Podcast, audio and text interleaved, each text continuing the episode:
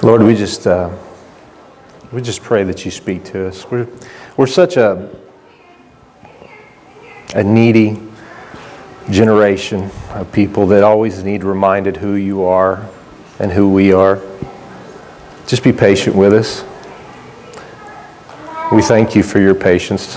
David talks about it going on and on. Your patient, patience and love and forgiveness abundant. Thank you. Thank you for being who you are. Thank you for Jesus. It's in his name we pray. Amen. Why is evidence so important to us? Um, if you go to a court of law, there's a Latin term, it's uh, habeas quod. It means body of evidence. And if you talk to any good convict, he'll tell you if you've killed somebody, the number one thing is to get rid of the body, because you can beat the case if you can get rid of the body of evidence. Evidence is the most essential thing. And in our life, as Christians, we look for evidence constantly. The world looks for evidence. We see it today on the TV. We see one event that can happen, and there can be an argument about the evidence and a debate on what that means, depending on who's looking at the evidence. I want to talk about something that is a basis for our evidence of who Jesus is. And the evidence that we have with who Jesus is, it lays about 6,420 miles exactly southeast of here. Um, if you was to take a straight line and draw it, or as they say, as the crow flies, that distance would lead you to a mountain. The mountain is called Moriah. And there's, uh, this is a very, very important place. It's one of the most sought after areas. This area is fought, this ground is fought over for years. It will continue to be fought over, and one day it will be the resting place of the new Jerusalem uh, that will come out of the heavens.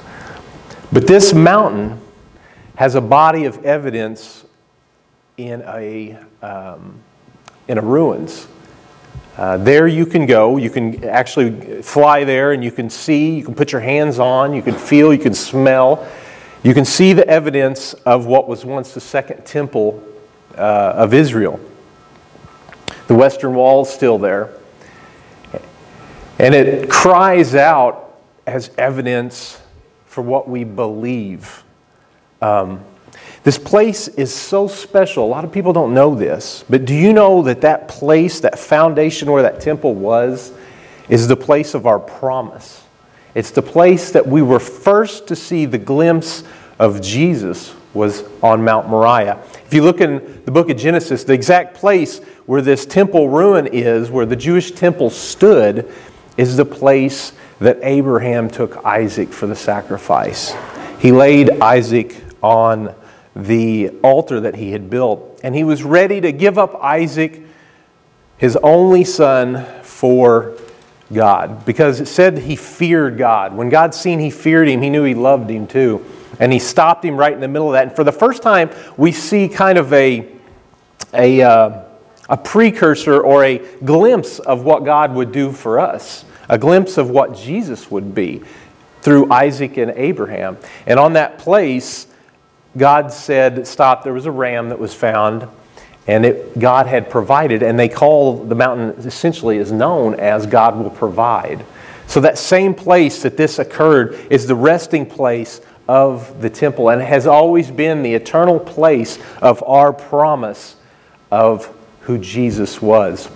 The rocks cry out as evidence and the ruins cry out as evidence. But I'm telling you this that if that temple still stood today, it wouldn't be our evidence. See, the fact that it was destroyed is evidence of something that we build our faith around.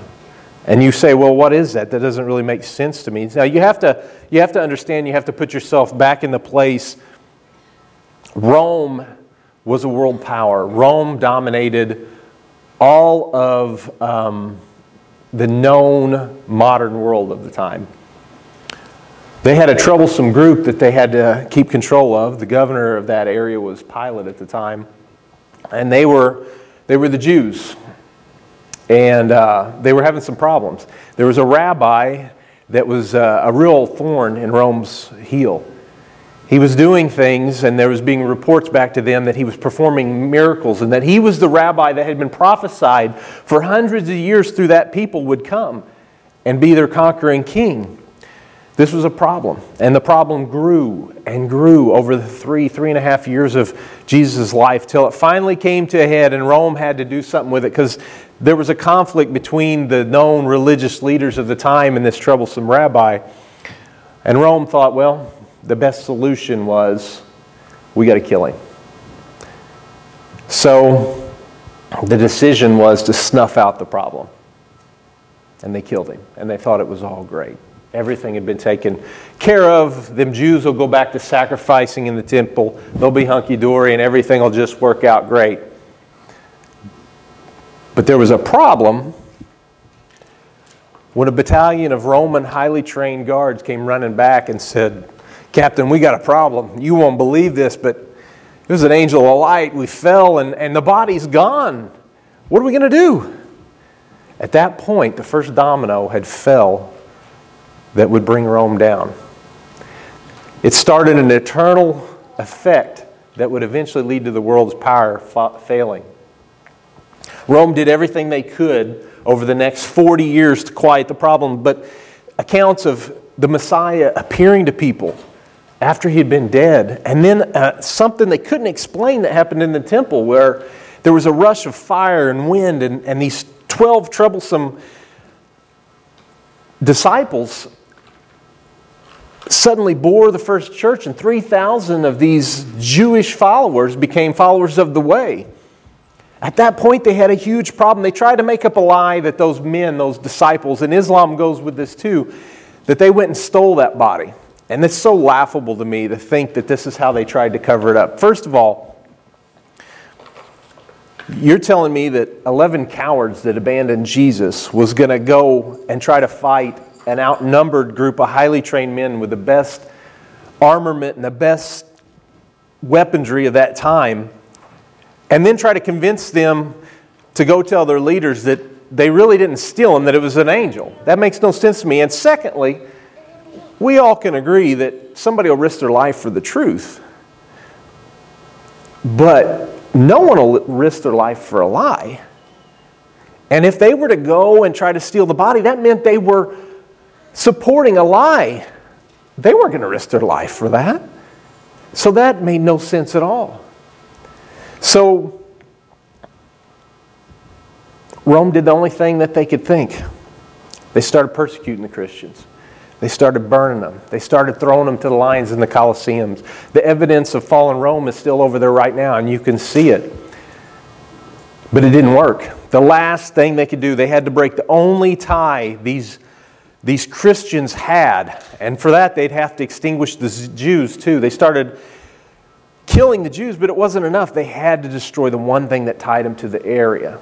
Just like if you have a nest of cockroaches, you kill the ones that come out of the nest, it's not going to work. You've got to kill the problem. They said, We have to destroy the temple. And when they destroyed the temple, it left eternal evidence to you and I, not of Jesus' life, but that there was an empty grave they couldn't explain. You see, that is who he really was. And that is who Rome tried to hide was the fact that he was the Passover lamb, the prophesied Messiah. And those rocks cry out as evidence to us today for what we believe. Even the Jews deny the fact that their fallen temple was because he was the uh, Messiah. The world tries to not see the evidence, but it's been revealed to us the truth. Um, that's what's amazing is that God chose you and I to reveal those truths to us. Can you pull up Matthew 11 25? At that time, Jesus said, I praise you, Father, Lord in heaven and earth, because you have hidden these things from the wise and learned and revealed them to little children. Do you realize that you're the one that God chose to reveal the deep truths and the deep mysteries to. We're not learned people. We got maybe two people in here with a PhD, and their field of study is so far away from theology, it doesn't even count. Okay, I'm just going to say, we're just saying. He chose the things that we see as obvious as the layman people to reveal to us. But the people of this world just tend to look at the evidence and, and they still can't see it for what it is. It's almost as if Satan has a spell on them. And you see this a lot today. I mean, if I can't convince somebody the truth of who Jesus is, we're having a hard time convincing somebody that a man's a man and a woman's a woman today. How easy is that? I mean, it's a, it's a blindness, almost like a curse that you can't see, but it's been revealed to us. We have the burden of the evidence on us. And that has been not only revealed to us, but it has in a way been charged to us to give to the world. Can you also pull up uh, 1 Corinthians 1.27, please?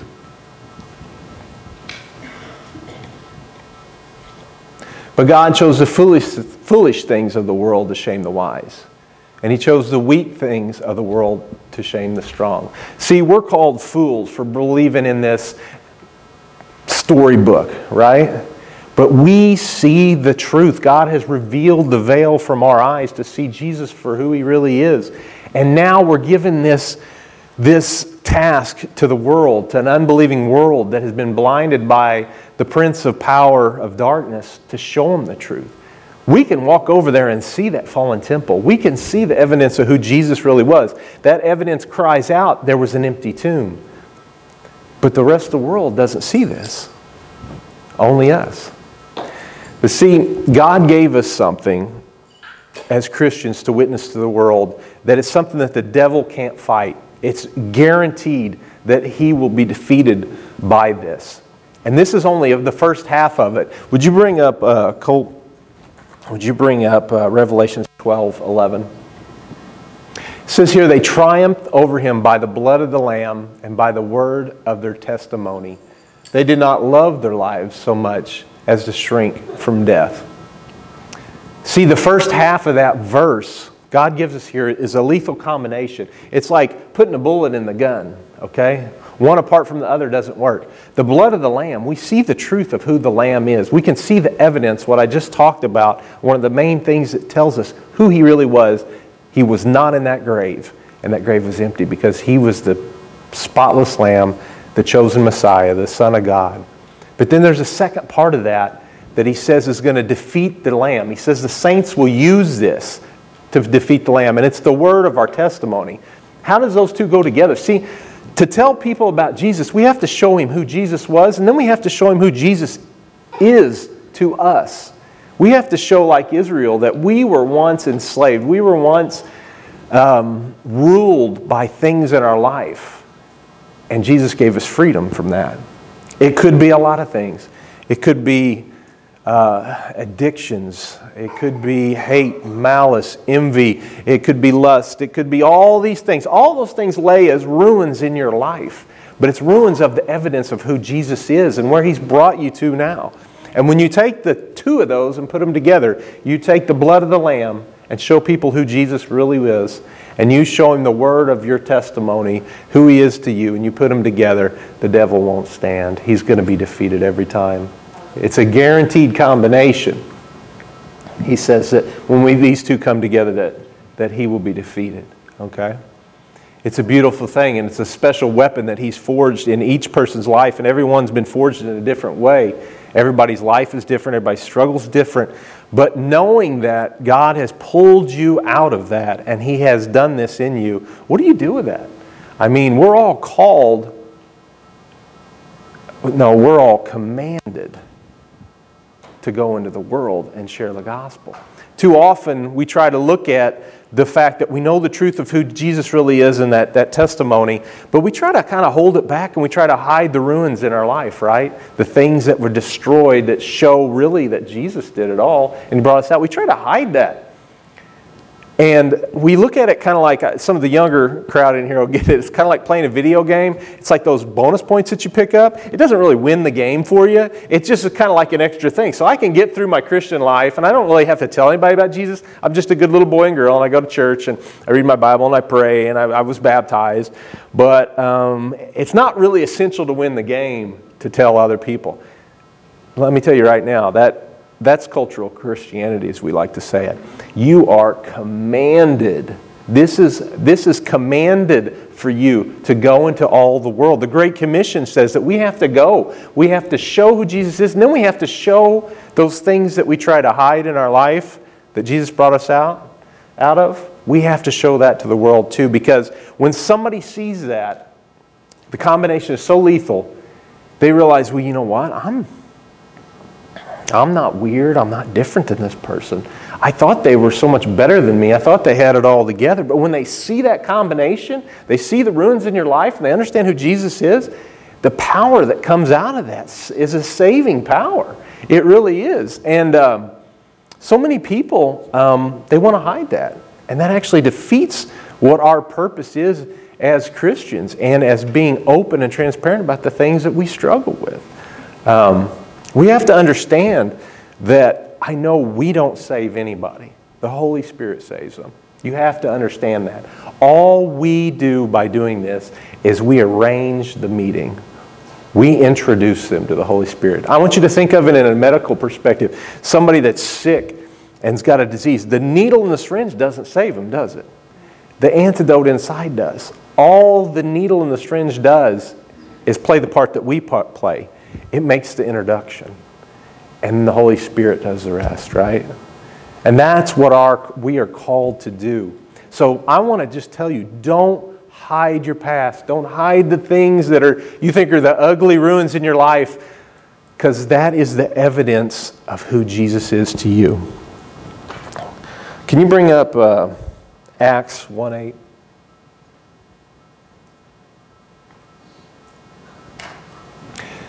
But you will receive the power when the Holy Spirit comes on you, and you will be witnesses in Jerusalem and Judea and Samaria and to all the ends of the earth.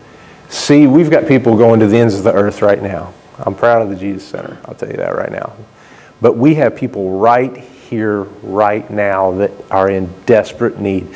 Every day when you go to work, or you go to the gym, or you go to school, or wherever it is, I want to put you on something that you need to practice. I want you on that drive, I want you to pray, God, you got somebody picked out for me today. One person you've made an arrangement that I'm supposed to meet and I'm supposed to share this with. I got in this practice when I drive to the prison a lot of times, and it's amazing. I thought that was my phone. I, it's amazing how often God will put somebody in your place and God will have the, exactly the right things that they need to say. Can you bring up one more scripture? And this is going to be one of my closing thoughts. It's uh, 1 Peter 3:15. But in your hearts, revere Christ as Lord. Always be prepared to give an answer to everyone who asks you, to give the reason for the hope that you have.